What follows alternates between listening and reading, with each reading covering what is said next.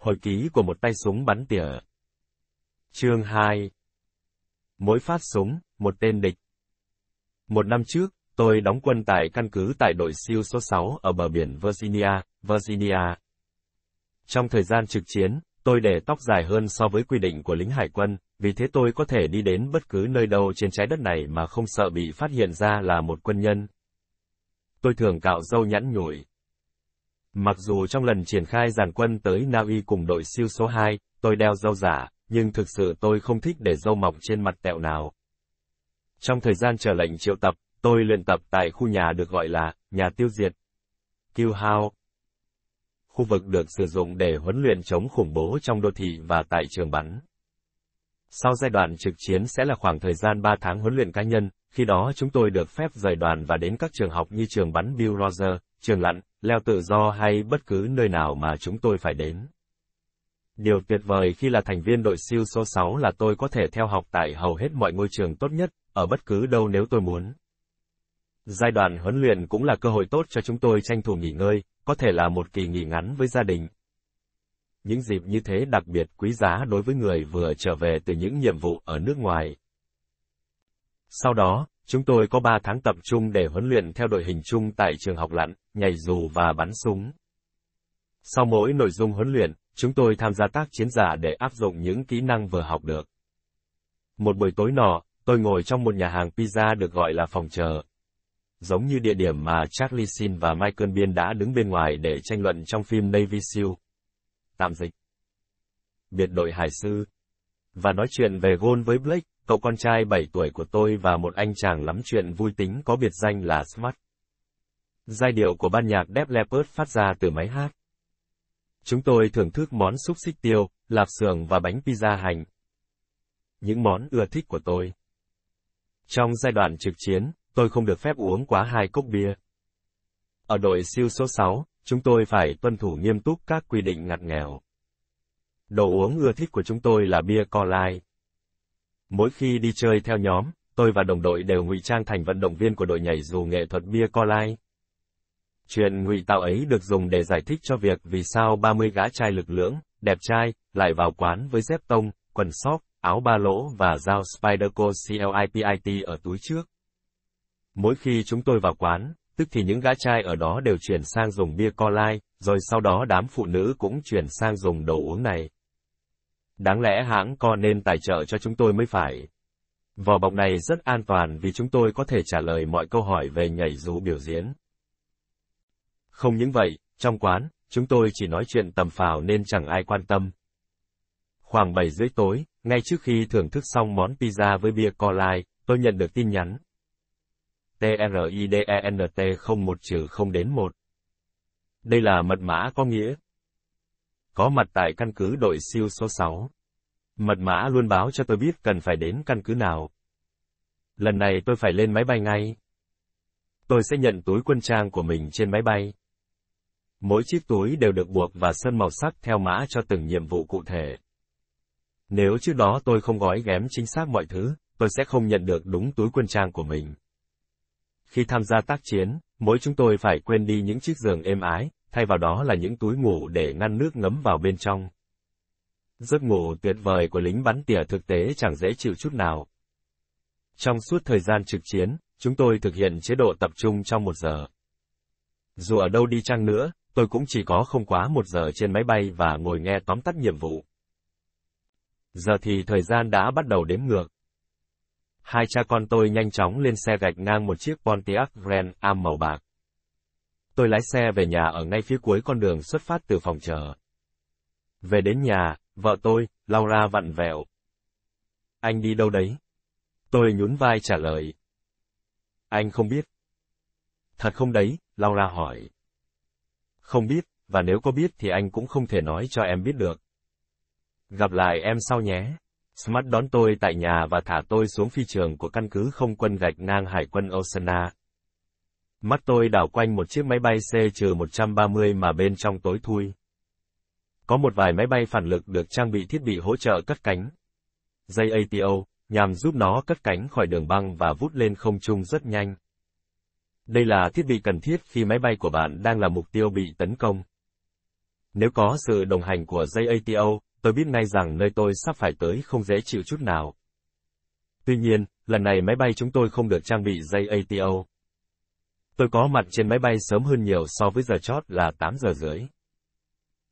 Bên trong máy bay, đèn bị tắt hết. Dưới ánh sáng màu đỏ từ chiếc đèn pin, tôi quan sát và chắc chắn những chiếc túi quân trang của mình đã được chuyển lên cũng như đảm bảo chúng đã được sắp xếp chính xác. Tôi cố ghi nhớ vị trí của chúng để quay lại lấy khi bắt đầu thực hiện nhiệm vụ. Ba lính bắn tỉa khác tham gia cùng tôi là Casanova, gã mập lùn, Little Big Man, và Sourpass. Trong đội siêu, hầu hết mọi người được gọi theo biệt danh. Tôi bị một số người gọi là Wasman. Số khác thì thích gọi tôi là Howie, nhưng nếu họ gọi tôi bằng cái tên thứ hai tôi sẽ không bao giờ trả lời. Thường thì mỗi biệt danh được đặt theo một hành động ngớ ngẩn nào đó của chủ nhân mang biệt danh, giống như việc phải có lý do thì một anh chàng mới bị gọi là Drippy. Sướt mướt.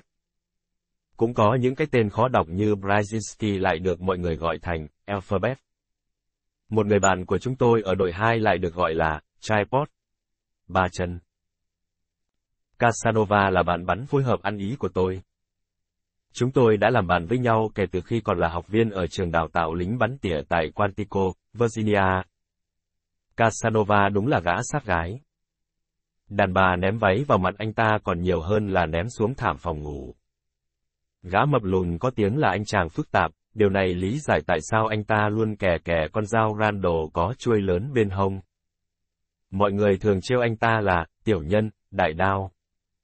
Sourpass là một tay lính kỳ cựu nhưng không có điểm gì đặc biệt. Anh ta là người duy nhất trong đội chúng tôi không bao giờ pha trò hay thích thú với chuyện pha trò, chỉ chăm chăm sớm trở về với vợ yêu, và có vẻ như chẳng quan tâm gì đến nhiệm vụ sắp tới hay những gì diễn ra với chúng tôi. Sourpass cũng suốt ngày kêu ca nên chẳng ai trong chúng tôi có cảm tình với anh ta cả. Cả bọn chúng tôi cùng ngồi trước một bảng kẹp giấy ngay cạnh buồng lái. Chỉ có bốn chúng tôi, có lẽ là một phi vụ tầm cỡ thế giới. Người đàn ông đang tóm tắt nhiệm vụ là người tôi chưa từng gặp bao giờ, có lẽ ông ta đến từ Bộ Chỉ huy đặc nhiệm liên quân. JSOC. Ông ta trông có vẻ quá nghiêm túc. Có nhiều khi trong lúc đang được giao nhiệm vụ, có tiếng cười khúc khích vang lên trong đội. Người giao nhiệm vụ có thể đùa một câu về anh chàng vừa cười với giọng hơi châm chọc, kiểu như Ok, chúng ta sẽ đi tuần tra tại đây khoảng vài giây. Đây là nơi anh chàng Jimbo xả nước lần thứ nhất.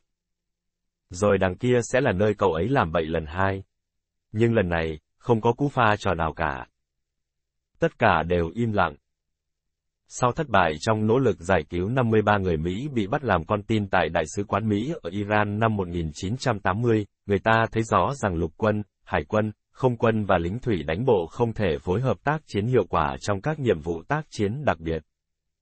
Năm 1987, Bộ Quốc phòng Mỹ quyết định tập hợp tất cả các lực lượng tác chiến đặc biệt của các quân binh chủng thành một đội, kể cả những đơn vị tinh nhuệ như đội siêu số 6 và lực lượng Delta. JSOC là cơ quan lãnh đạo chúng tôi. Người chỉ huy từ JSOC lật tấm bản đồ để chuyển sang một bức ảnh chụp từ trên cao và nói.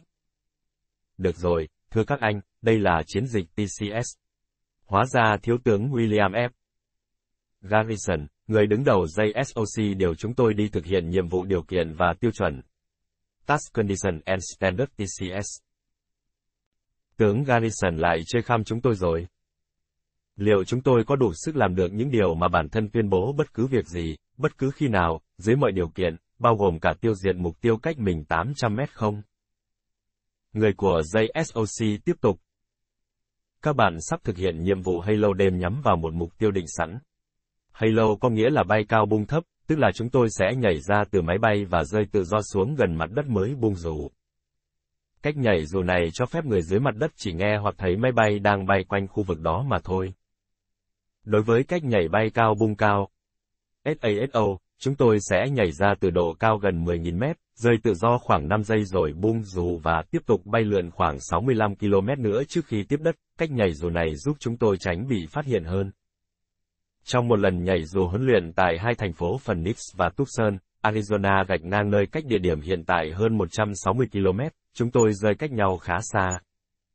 Khi nhảy SASO, bạn phải đối mặt với cái lạnh cắt da cắt thịt ở độ cao gần 10.000 mét và cái lạnh đó còn kéo dài khá lâu. Khi xuống đến mặt đất, tôi phải kẹp tay vào nách để sưởi ấm. Nhưng lần này chúng tôi nhảy hơi lâu nên cái lạnh không còn là vấn đề nữa. Người hướng dẫn của JSOC chỉ cho chúng tôi xem lộ trình bay, điểm nhảy dù và quan trọng hơn là điểm đáp đất. Tại vị trí đáp, chúng tôi phải thực hiện các thao tác giấu dù. Ông ta thông báo cho chúng tôi địa điểm cất dù sau khi tiếp đất. Khi ở trên lãnh thổ của địch, chúng tôi thường đào hố để chôn dù, nhưng do đây chỉ là một cuộc thao diễn, nên chúng tôi không phải đào hố chôn những chiếc dù trị giá vài nghìn đô la này. Đây là tuyến đường các anh sẽ hành quân vào. Ông ta thông báo chúng tôi chỉ có tối đa 10 phút để tiêu diệt mục tiêu khi nó xuất hiện tại cửa sổ.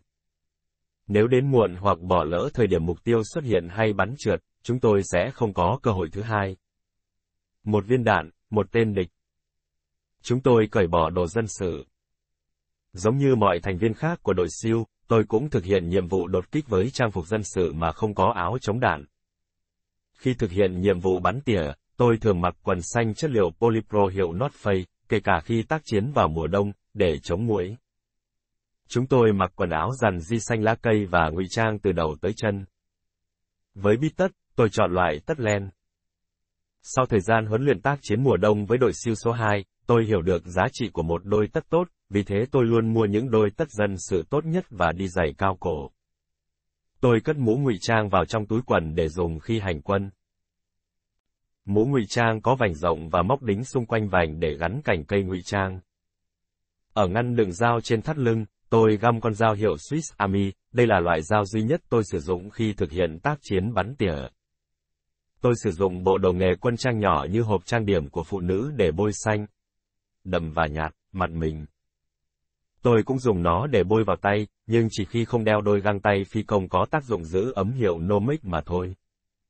Đốt thứ nhất của ngón cái và ngón trỏ ở găng tay phải đã được cắt đi vì nó giúp tôi có cảm giác tốt nhất để điều chỉnh kính ngắm, lên đạn cũng như khi lên cỏ. Vũ khí đeo hông của tôi là súng ngắn hải quân mang số hiệu Sig Sauer P226 9mm. Các bộ phận bên trong của loại súng này có lớp sơn bề mặt chống ăn mòn phốt phát, màu sắc của súng tương phản nhau với hình ảnh của chiếc mỏ neo được khắc ở thanh trượt. Hộp tiếp đạn của nó chứa được 15 viên. Được thiết kế riêng cho lực lượng siêu, nó là loại súng ngắn tốt nhất mà tôi từng sử dụng. Thực tế tôi đã thử hầu như tất cả các loại súng hàng đầu của lực lượng siêu. Hiện tôi đang có một hộp tiếp đạn lắp sẵn ở súng và hai hộp nữa đeo ở thắt lưng. Những trang thiết bị khác gồm bản đồ, la bàn và một đèn pin chiếu ánh sáng màu đỏ. Trong tác chiến thật, chúng tôi có thể sử dụng máy định vị GPS, song lần này tướng Garrison muốn kiểm chứng kỹ năng sử dụng bản đồ và la bàn của chúng tôi. Chúng tôi cũng mang theo túi nhỏ đựng các thiết bị y tế được gọi là túi y tế. Không mang áo chống đạn khi tiến hành nhiệm vụ bắn tỉa thực địa như lần này, thay vào đó chúng tôi phải vận dụng khả năng ngụy trang của mình. Nếu thực hiện nhiệm vụ trong đô thị, chúng tôi sẽ mặc áo chống đạn và đội mũ bảo hiểm. Mỗi người đều mang theo nước được đựng trong Camenbach. Đó là một bóng nước đeo ở sau lưng, có ống hút chạy qua vai để người sử dụng có thể hút nước uống mà không phải dùng đến tay. Chúng tôi dùng loại súng trường Winchester Magnum 300. Loại súng này có đường đạn ít bị ảnh hưởng bởi yếu tố bên ngoài, đường cong của đạn đạo thấp và tầm bắn xa. Nó có sức mạnh hạ gục đối phương lớn hơn nhiều so với các loại súng trường khác. Nếu phải tiêu diệt mục tiêu cứng, ví dụ như động cơ của một phương tiện nào đó, tôi sẽ sử dụng súng trường 50 caliber, nhưng với mục tiêu là người, lựa chọn tốt nhất là Winmec 300. Tôi đã lắp sẵn 4 viên đạn vào súng. Khi tiếp cận mục tiêu, tôi sẽ thêm viên đạn thứ năm vào ổ đạn. Hiện giờ trên người tôi đang có 20 viên đạn loại này nữa. Tôi sử dụng kính ngắm bắn tỉa loại Lepo 10 Power. Power là chỉ số phản ánh số lần mục tiêu ở gần mình. Như vậy thì với chỉ số 10 Power, mục tiêu trong kính ngắm sẽ bằng 1 phần 10 so với khoảng cách trên thực tế. Ký hiệu chấm mm trên kính ngắm giúp tôi điều chỉnh khoảng cách. Chúng tôi cũng được trang bị thiết bị ống nhòm đo khoảng cách bằng tia laser chính xác gần như tuyệt đối, nhưng trong nhiệm vụ lần này chúng tôi không được sử dụng thiết bị đó. Phía trên kính ngắm Lepo, tôi gắn thêm một kính ngắm bắn đêm KN250. Mặc dù đội siêu số 6 cũng có lúc sử dụng đạn xuyên thấu và đạn xuyên thấu đốt cháy, nhưng với nhiệm vụ lần này chúng tôi sử dụng loại đạn mách gạch ngang loại đạn tròn đối xứng. Loại đạn này đắt gấp 4 lần đạn thông thường và có tác dụng sát thương tương đương như loại đạn Winmec do Winchester sản xuất. Đối với các nhiệm vụ khác, chúng tôi sẽ mang theo máy liên lạc vệ tinh mã hóa LAT-5, nhưng đêm nay là tác chiến ngắn, do đó chúng tôi không phải báo cáo về trung tâm. Chúng tôi chỉ việc xâm nhập, nổ súng và rút lui. Chúng tôi mang theo máy liên lạc MX300. Chữ X ở đây không phải là viết tắt của từ tiếng Anh, excellent, nghĩa là tuyệt vời, mà nó là viết tắt của từ experimental. Thử nghiệm. Loại máy liên lạc này vẫn có thể hoạt động dù bị ướt hay khi ở nhiệt độ thấp. Từ vị trí bắn tỉa, chúng tôi có thể trao đổi qua bộ đàm và dễ dàng tìm thấy nhau. Đội siêu số 6 luôn sử dụng những trang thiết bị đời mới tối tân nhất. Là chuyên gia nhảy dù, tôi có trách nhiệm kiểm tra dù của anh em. Đó là loạt dù MT1S, chữ X ở đây cũng không phải là từ viết tắt của từ Excellent. Còn 30 phút, chỉ huy nhóm nhảy dù thông báo. Nếu có nhu cầu đi vệ sinh, thì tôi có thể giải quyết nhờ một chiếc ống tiểu được gắn trên tường. Tôi không có nhu cầu, vì thế tôi tranh thủ chậm mắt. Còn 10 phút, thông báo cất lên. Tất cả đều thức giấc. Còn 5 phút. Lúc này thang ở phần đuôi của chiếc xe trừ 130 từ từ được hạ xuống.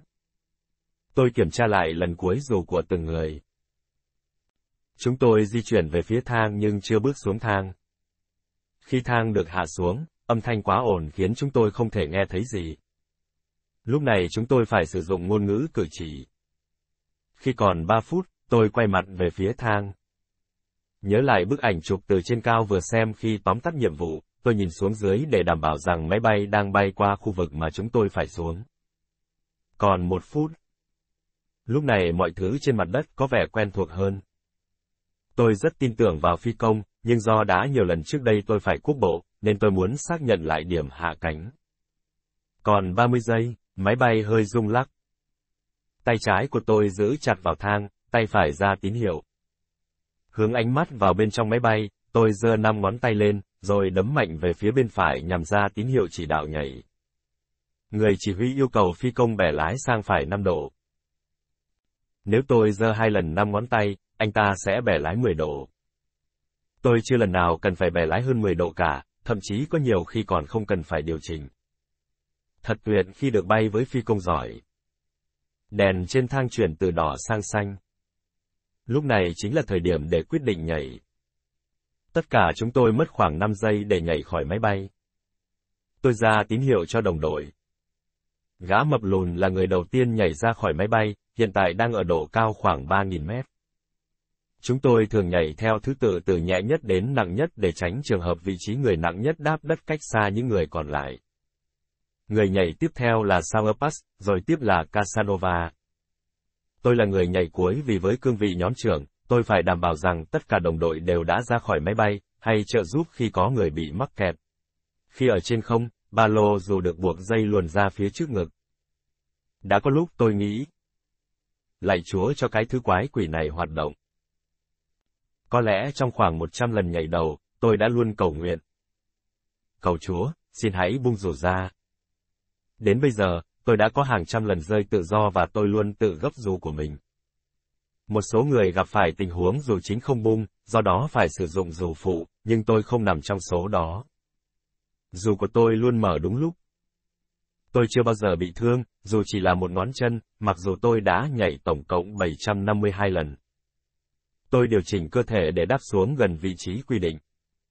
Sau khi rơi tự do khoảng gần một phút, tôi bung dù khi cách mặt đất khoảng 1.000 mét. Ở độ cao khoảng 800 mét, dù của tôi đã bung ra hoàn toàn. Tôi nhìn ngược lên để kiểm tra dù và nới lỏng dây nối với ba lô cho dễ thở. Hai chân giúp tôi cân bằng sức nặng của ba lô. Tôi bật thiết bị nhìn đêm, NOD, của mình lên. Ánh sáng hồng ngoại rực sáng phía sau mũ bảo hiểm của chúng tôi. Bình thường thì ánh sáng này được tạo ra từ những thanh nhựa phát sáng. Glow stick. Thanh nhựa được uốn cong cho đến khi những hạt thủy tinh dễ vỡ ở bên trong vỡ ra, sự pha trộn của hai hợp chất hóa học này tạo ra ánh sáng đó. NOD phát ra ánh sáng hồng ngoại mà mắt thường không nhìn thấy được. Chúng tôi chỉnh hướng bay xếp chồng lên nhau. Phía trên gã mập lùn là Sourpass, trên Sourpass là Kanasova. Trên nữa là tôi. Vị trí dù của chúng tôi xếp theo hình bậc thang khi hướng tới mục tiêu. Khi gần tới mặt đất, tôi tách dù ra khỏi nhóm và từ từ hạ thấp độ cao. Tôi nới lỏng ba lô để nó không kéo ngã tôi khi tiếp đất. Gã mập lùn tiếp đất đầu tiên. Do không có tác động của gió, dù của anh ta nghiêng 10, 12 độ và ngay lập tức bị vùi trong cát bụi. Anh ta nhanh chóng thoát ra khỏi dù và sẵn sàng vũ khí, trong khi Sauerpass là người tiếp theo hạ cánh. Tương tự, Sauerpass cởi dù và chuẩn bị vũ khí. Casanova và tôi hạ cánh tiếp sau ngay trên dù gã mập lùn và Sauerpass. Cả bốn chúng tôi cùng hạ cánh trên một khu vực có diện tích rộng bằng một phòng khách. Gã mập lùn và Sauerpass mỗi người cảnh giới một bên góc 180 độ, trong khi Casanova và tôi cởi dù. Sau khi tất cả đã giấu xong dù, tôi dẫn đầu cả nhóm thoát khỏi khu vực này. Giám sát viên của JSOC đang đâu đó quanh đây chờ đợi nhằm phát hiện ra việc chúng tôi đi đường tắt. Cảm giác cám dỗ cứ xúi chúng tôi chơi trò bịp này, khi đó cả bốn chúng tôi có thể tháo dù cùng một lúc mà không phải bắt hai người đứng cảnh giới và có thể chúng tôi sẽ tiết kiệm được 5 phút trong tổng thời gian tác chiến của mình. Tuy nhiên việc làm đó quá mạo hiểm và không đáng nếu bị giám sát viên phát hiện. Chúng tôi đều hiểu rằng tốt hơn là nên tập trung như đang ở trên lãnh địa của quân thủ. Thao trường đổ mồ hôi, chiến trường bớt đổ máu. Gió thổi mưa táp vào mặt chúng tôi. Thời tiết này đúng là lý tưởng để dung thứ cho những sai lầm chiến thuật, khi chỗ này xuất hiện tiếng động, rồi chỗ kia là một cử động đột ngột. Chúng tôi hành quân khoảng gần một km, sau đó dừng lại ở điểm tập kết. Gã mập lùn và Sauerpass cảnh giới, trong khi tôi và Kalasova mở ba lô, lôi ra áo ghi lê và quần áo ngụy trang trông giống như một tán lá nặng nề được làm từ vải lòng thòng. Mỗi chúng tôi đều tự tay làm ra trang phục của mình, mỗi người có hai bộ, một để dùng khi tác chiến trong rừng và một trên sa mạc. Tôi thay mũ tai bèo ngụy trang bằng mũ lưỡi chai ngụy trang. Trong lựa chọn trang phục, yếu tố quan trọng là phải làm sao để giúp mình hòa vào môi trường xung quanh. Trong môi trường tác chiến đô thị, màu trang phục thường tối để giống với màu đất, do đó quần áo có hai tông màu sẽ rất hiệu quả, quần dài ngụy trang màu tối như rừng nhiệt đới và mũ ngụy trang sáng màu cát sa mạc. Casanova và tôi kiểm tra màu sơn tác chiến của nhau. Tay, cổ, tai và mặt. Khi sơn màu lên da, điều quan trọng là phải làm cho mình xuất hiện trái ngược hoàn toàn so với một người bình thường, tức là biến màu tối thành sáng và biến màu sáng thành màu tối. Điều đó nhằm đảm bảo cho các phần của khuôn mặt tạo thành bóng, như là hốc mắt, biến thành màu xanh nhạt và những điểm phát sáng. Chán, má, mũi, lông mày và cằm, biến thành màu xanh đậm. Nếu mặt của lính bắn tỉa vô tình bị phát hiện, thì nó không nên giống như một khuôn mặt. Chúng tôi phải biến mất và trở nên vô hình. Chúng tôi chia làm hai cặp và đi theo hai tuyến đường khác nhau tới điểm đích. Thậm chí nếu một cặp có lỡ mất thời cơ, thì cặp còn lại vẫn có thể hoàn thành nhiệm vụ. Tôi và Casanova âm thầm tiến lên xuyên qua màn đêm tới đích. Mỗi người dò dẫm từng bước tiến về phía trước, hai bàn chân luôn thẳng hướng, loại bỏ tất cả mọi chướng ngại vật, cảm nhận được cả những cành con hay bất cứ thứ gì mà chúng tôi dẫm lên. Tiến từng bước ngắn, tôi dùng cạnh ngoài bàn chân, chậm chậm chuyển từ mũi bàn chân sang gót bàn chân tiến về phía trước. Chúng tôi tới khu vực trống, theo xác định là cách mục tiêu khoảng 900 mét. Casanova và tôi dựng lều trên mặt đất. Do vẫn giữ cự ly với nhau nên chúng tôi không bị trông giống như những đốm sáng đang chuyển động khi bỏ thấp. Chúng tôi phải di chuyển đủ chậm để không bị phát hiện, nhưng cũng phải đủ nhanh để kịp đến nơi và nổ súng. Tôi cẩn thận giữ cho nòng súng trường không cắm xuống đất vì bụi bẩn sẽ làm giảm độ chính xác của nó, nhưng đồng thời cũng không để nòng súng chĩa lên trời vì sẽ làm lộ vị trí của chúng tôi. Tôi nằm sấp, tay và chân phối hợp nhịp nhàng trườn về phía trước. Mặt tôi sát đất đến mức mà nó đẩy cả bùn đi theo khi tiến lên. Mỗi lần trườn, tôi tiến được khoảng 15cm. Khi tôi và mặt đất gần như hòa là một, tôi xóa bỏ hết tất cả mọi suy nghĩ khỏi đầu. Trong suốt quãng đường đó, tôi thường tự nhủ. Tôi và mặt đất là một, tôi là một phần của mẹ đất. Nếu tôi thấy mục tiêu hay đội tuần tra, tôi sẽ không nhìn trực tiếp hay nghĩ về nó. Chúng ta biết rằng loài hươu đực thường hít hít và nhảy trồm trồm trên mặt đất vì nó chỉ có thể ngửi thấy mùi của bạn chứ không thể xác định được vị trí của bạn. Nó hít hít và nhảy trồm là nhằm bắt bạn phải chuyển động để nó xác định vị trí của bạn. Con người không có khả năng bắt mùi như loài hươu, song họ có giác quan thứ sáu. Biết mình có bị theo dõi hay không? Tất nhiên thì một số người có khả năng cảm nhận tốt hơn người khác. Khi bạn nghĩ là mình đang bị theo dõi và nhìn quanh để xác định ai đang làm điều đó, tức là bạn đang sử dụng giác quan này. Các tay súng bắn tỉa nếu không muốn đánh thức giác quan này của kẻ thù thì nên tránh nhìn trực tiếp vào mục tiêu. Khi đến thời điểm nổ súng đến, tất nhiên là tôi sẽ nhìn thẳng vào mục tiêu qua tâm ống ngắm, thậm chí ngay cả lúc đó thì tôi cũng chỉ nên tập trung vào tâm ống ngắm mà thôi. Tôi ngừng lại trong giây lát rồi tiếp tục trườn. Cuối cùng khi mục tiêu cách chúng tôi ước lượng chừng gần 500 mét, chúng tôi đã tới được điểm bắn cuối. FFP. Lúc này là 2 giờ 20. Tôi kéo khăn chùm lấy ống ngắm nhằm không để xuất hiện đường sáng do đầu tôi và ống ngắm ban đêm tạo ra. Nếu bạn chưa từng nằm trong một vũng đầm với áo ghi lê ướt sũng, trong tiết trời mưa tầm tã với gió rít gào, trong khi phải liên tục dương mắt nhìn vào ống ngắm và thực hiện công việc của mình, thì bạn hẳn đã bỏ lỡ mất những giây phút tuyệt vời nhất của cuộc đời. Trước mặt chúng tôi là một ngôi nhà cũ kỹ. Đâu đó trong căn nhà này là mục tiêu của chúng tôi. Casanova và tôi thảo luận về tầm bắn, tầm nhìn. Chúng tôi sử dụng mã màu cho từng phía của ngôi nhà, bao gồm màu trắng cho mặt trước, màu đen cho mặt sau, màu xanh lá cho phía bên phải và màu đỏ cho phía bên trái của ngôi nhà. Màu dùng để mã hóa các phía bắt nguồn từ mã hóa tàu thủy, trong đó xanh lá nhạt dùng cho mạn phải của tàu, màu đỏ cho mạn trái. Chữ cái theo phát âm được dùng cho từng tầng, gồm Alpha, Bravo, Charlie, Delta. Cửa sổ được tính từ trái qua phải theo thứ tự 1, 2, 3. Nếu ai đó di chuyển qua cửa sổ ở mặt trước trên tầng thứ hai, tôi sẽ ám hiệu về cái cửa sổ là trắng, Bravo, 1. Do đó chúng tôi dừng nói chuyện tào lao để trao đổi một cách ngắn gọn và hiệu quả.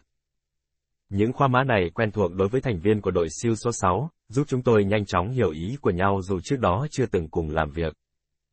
Chúng tôi cũng có một công thức, bao gồm các yếu tố kích thước, hoạt động, địa điểm, đơn vị, thời gian và trang bị của kẻ thù. Viết tắt là Salute. Thông tin tuần tra của kẻ địch rất quan trọng đối với đội đột kích. Ví dụ, đội đột kích có thể xông vào ngay lập tức sau khi đội tuần tra đó trở vào trong. Nếu đội tuần tra chỉ có hai người, đội đột kích có thể sẽ quyết định bắt sống khi chúng đang tuần tra, hoặc ba lính bắn tỉa có thể ngay lập tức hạ hai tên lính tuần tra ở bên ngoài và mục tiêu ở bên trong. Nếu đây là tình huống giải cứu con tin, chúng tôi sẽ ghi nhớ địa điểm con tin đang bị giữ, địa điểm của bọn khủng bố, của bọn chỉ huy, giờ ăn, giờ ngủ. Chúng tôi vẫn đang phải ngâm mình trong nước, lạnh lẽo và khổ sở, song chúng tôi không bị bắt phải thích điều đó mà là phải làm điều đó. Tôi dùng ống nhòm tính toán kích thước khung cửa sổ theo đơn vị mm. Biết rằng cửa sổ thường có chiều cao khoảng 1 mét, tôi nhân kích thước đó với 1000, sau đó chia theo vạch mm trên ống ngắm để xác định tầm bắn. Một giám sát viên xuất hiện và hỏi, tầm bắn tới mục tiêu là bao nhiêu? 600 mét, là câu trả lời của tôi. Một người trùm mũ kín đầu, mặc chiếc áo măng tô quân đội xuất hiện ở cửa sổ gạch ngang đó là mục tiêu, nhưng chỉ là một hình nộm. Thường thì chỉ một lính bắn tỉa trong cặp đôi nổ súng, những người còn lại có nhiệm vụ ghi lại thông tin, xác định mục tiêu và bảo vệ xung quanh. Nhưng lần này cả bốn chúng tôi đều nổ súng. Tướng Garrison muốn biết liệu mỗi người có làm được điều mà chúng tôi đã cam kết hay không. Tôi nghe tiếng súng nổ từ cặp kia. Mỗi người chỉ có duy nhất một lần bắn thử, gọi là phát đầu. Cú bắn đầu tiên luôn kém nhất vì viên đạn xuyên qua nòng súng lạnh. Sau khi viên đạn thứ nhất làm ấm nòng súng, thì phát bắn tiếp theo sẽ chính xác hơn, nhưng tướng Garrison không cho chúng tôi bắn phát thứ hai. Quân thù cũng đâu cho chúng tôi thực hiện điều đó. Một giám sát viên kiểm tra mục tiêu nhưng không thông báo kết quả cho chúng tôi. Rồi phát đạn thứ hai nổ, tương tự đội tôi không hề biết kết quả. Bây giờ đến lượt cặp chúng tôi. Casanova nằm bên phải tôi, đủ gần để tôi có thể nghe được tiếng Anh thì thầm nếu cần. Khoảng cách cũng đủ gần để chúng tôi xem chung một bản đồ. Với vị trí hiện tại, Casanova có thể xác định được vệt khói do đường đạn tạo ra cũng như quan sát được viên đạn găm vào mục tiêu, nhờ đó anh sẽ giúp tôi chỉnh đường đạn chính xác cho phát bắn thứ hai. Tuy nhiên, chúng tôi phải chấp nhận năm ăn năm thua với một phát bắn duy nhất. Chỉ mới 6 tiếng trước thôi, tôi đang ngồi thưởng thức món pizza nóng hổi trong phòng chờ ấm áp cùng con trai tôi. Còn giờ đây tôi đang ở trong khu rừng lạnh lẽo và ẩm ướt, giữa một nơi vô định và chỉ được nổ súng một lần duy nhất vào mục tiêu. Hầu hết mọi người chẳng ai có ý niệm gì về cường độ huấn luyện và yêu cầu cao về trách nhiệm đối với công việc của một lính bắn tỉa. Báng súng trường nằm chắc chắn trong hốc vai phải của tôi. Tay bắn của tôi vì chặt tay nắm báng súng, trong khi ngón tay cò từ từ áp sát cò súng. Khuỷu tay phía sau giúp tôi giữ cân bằng. Má tôi tiếp xúc vững chắc với vùng ngay trên tay nắm báng súng, tôi hít một hơi thật sâu. Sau khi thở ra một phần, tôi nín thở gạch ngang một kỹ năng mà người nhái làm rất tốt, giữ cho phổi ổn định để nó không làm lệch đường đạn của tôi. Tôi phải nín thở đủ lâu để chỉnh tâm ngắm trúng mục tiêu, nhưng cũng không được phép quá lâu đến mức có thể làm mờ tầm nhìn và gây căng cứng cơ bắp. Ngón tay tôi từ từ tăng cò bằng. Tôi cũng không chắc liệu mình có bắn trúng mục tiêu hay không. Điều này không giống như trong phim, khi mà viên đạn có thể làm đổ vật mục tiêu ngay lập tức. Trên thực tế, viên đạn đi xuyên qua thân thể nhanh đến mức mà có những lúc người bị bắn còn không cảm nhận được là họ bị bắn, giống như những gì mà tôi được chứng kiến rất nhiều ở Somali, với loại đạn 223. Sau khi Casanova thực hiện phát bắn, chúng tôi bỏ thoát khỏi khu vực theo một lộ trình khác so với khi xâm nhập. Nếu ai đó đã phát hiện ra dấu vết của chúng tôi và chờ chúng tôi quay lại trên chính con đường đó thì họ sẽ phải đợi dài cổ. Chúng tôi hành quân tới khu vực hạ cánh đã xác định và chờ ở đó cho tới lúc trời sáng. Khi trời sáng, chúng tôi lộ diện để trực thăng đón.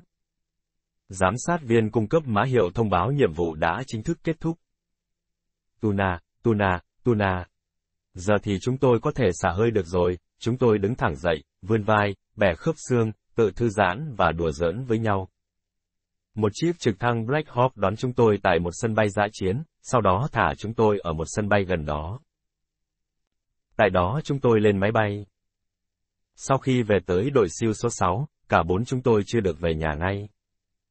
Chúng tôi phải trả lời thẩm vấn, sau đó lau chùi vũ khí trang thiết bị, kiểm tra hư hại và sửa chữa nếu cần. Rồi sau đó sắp xếp trang thiết bị chuẩn bị cho lần tập trung kế tiếp để tập dượt hoặc tác chiến thật. Công việc này khiến chúng tôi mất khoảng 3 giờ để chuẩn bị sẵn sàng trang thiết bị cho những phi vụ tiếp theo. Bốn chúng tôi đi tới phòng chỉ dẫn phi công số 1100 để báo cáo với tâm trạng như những kẻ bại trận. Tướng Garrison cùng với đội trưởng đội siêu số 6, chỉ huy đội Anh cả Đỏ. Red Team, phụ trách đội Anh cả Đỏ và khoảng 8 tới 10 cán bộ chủ chốt khác của các đơn vị lân cận ngồi trước mặt chúng tôi.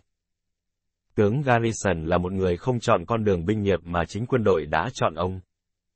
Trong suốt cuộc chiến tranh Việt Nam, ông đã tới đó hai lần và được tặng thưởng huân chương anh dũng bội tinh với ngôi sao đồng Bronze Star vì lòng dũng cảm và huân chương với trái tim đỏ tía Purple Heart vì những thương tật trong chiến đấu. Ông đã tham gia vào chiến dịch Phượng Hoàng, Phoenix Program, nhằm triệt phá mạng lưới lãnh đạo của VC. Sau đó, Ông làm việc trong cơ quan hoạt động hỗ trợ của tình báo quân đội Mỹ và lực lượng Delta từ năm 1985 đến 1989. Đó là một người đàn ông cao rong ròng, tóc nâu được húi cua. Ông ta ngậm phân nửa điếu xì gà đen xịp trên mồm. Đó là vị tướng trẻ tuổi nhất trong quân đội từ trước đến nay. Đội trưởng của chúng tôi không thường xuyên tham gia vào các buổi trả lời thực hành huấn luyện, nhưng ông luôn muốn đảm bảo rằng những chàng lính hải quân của mình an toàn và quan trọng hơn là có phần trong buổi ăn tối cùng với tướng Garrison. Phụ trách đội Anh cả Đỏ là Danny Choker, có biệt hiệu là Snake gạch ngang người từng là lính nhảy dù Airborne thế hệ 82 của quân đội, trước khi là tham gia đội siêu số 6, ông cũng là thành viên của đội siêu và thuộc đơn vị chống khủng bố mang tên Echo Platoon của đội 1. Ông là một chiến binh thực thụ. Chúng tôi báo cáo tóm tắt về hoạt động trên máy bay, việc nhảy dù và về toàn bộ nhiệm vụ tấn công và hạ mục tiêu. Giám sát viên đã bí mật theo dõi khu vực hạ cánh xác định của chúng tôi. Họ thấy hai trong số chúng tôi cảnh giới trong khi hai người còn lại giấu dù. Thật may là chúng tôi đã thực hành giống như trong tác chiến thật. Tướng Garrison phát biểu. Tin vui là kỹ năng tác nghiệp của lính bắn tỉa đơn vị Anh rất tốt các anh đã ẩn nấp, di chuyển, hòa vào môi trường, đến được vị trí, quan sát và hoàn thành phát bắn. Nhưng điều đó chẳng có nghĩa lý gì khi tất cả các anh đều bắn trượt mục tiêu. Anh báo với giáo viên giám sát là mục tiêu cách 600 mét, trong khi thực tế là cách 742 mét. Một trong số các anh bắn trượt xa đến tận bậu cửa sổ. Niềm hy vọng duy nhất của các anh là quân địch chết vì đau tim hơn là vì bị bắn. Cả bốn lính bắn tỉa chúng tôi nhìn nhau, mặt mày xị xuống giống như vừa bị sút vào bụng. Khuôn mặt của đội trưởng chảy xuống. Tướng Garrison vẫn giấu chúng tôi hai điều. Thứ nhất là lính bắn tỉa thuộc đội Anh hai vàng. gâu Team cũng không thực hiện nhiệm vụ thành công. Chỉ huy nhảy dù của họ không chỉ đúng địa điểm cần nhảy, do đó lính bắn tỉa của đội Anh hai vàng phải hành quân xuyên qua rừng trên quãng đường dài 13 km để tới mục tiêu. Tuy nhiên khi họ tới được mục tiêu thì đã quá muộn, vì thời gian cửa sổ mở trong 10 phút đã hết từ lâu. Thậm chí họ còn chẳng bắn được phát đạn nào. Bí mật thứ hai là lực lượng Delta của tướng Garrison cũng thất bại. Nhưng vấn đề tồn tại lớn hơn là ở chỗ tại sao đội siêu số 6 phải đột nhập vào máy bay khi nó đang chuẩn bị cất cánh trong khi Delta thực hiện việc đó tốt hơn. Rồi tại sao Delta lại phải đột nhập tàu khi nó đang di chuyển trong khi đội siêu số 6 có thể làm việc đó tốt hơn?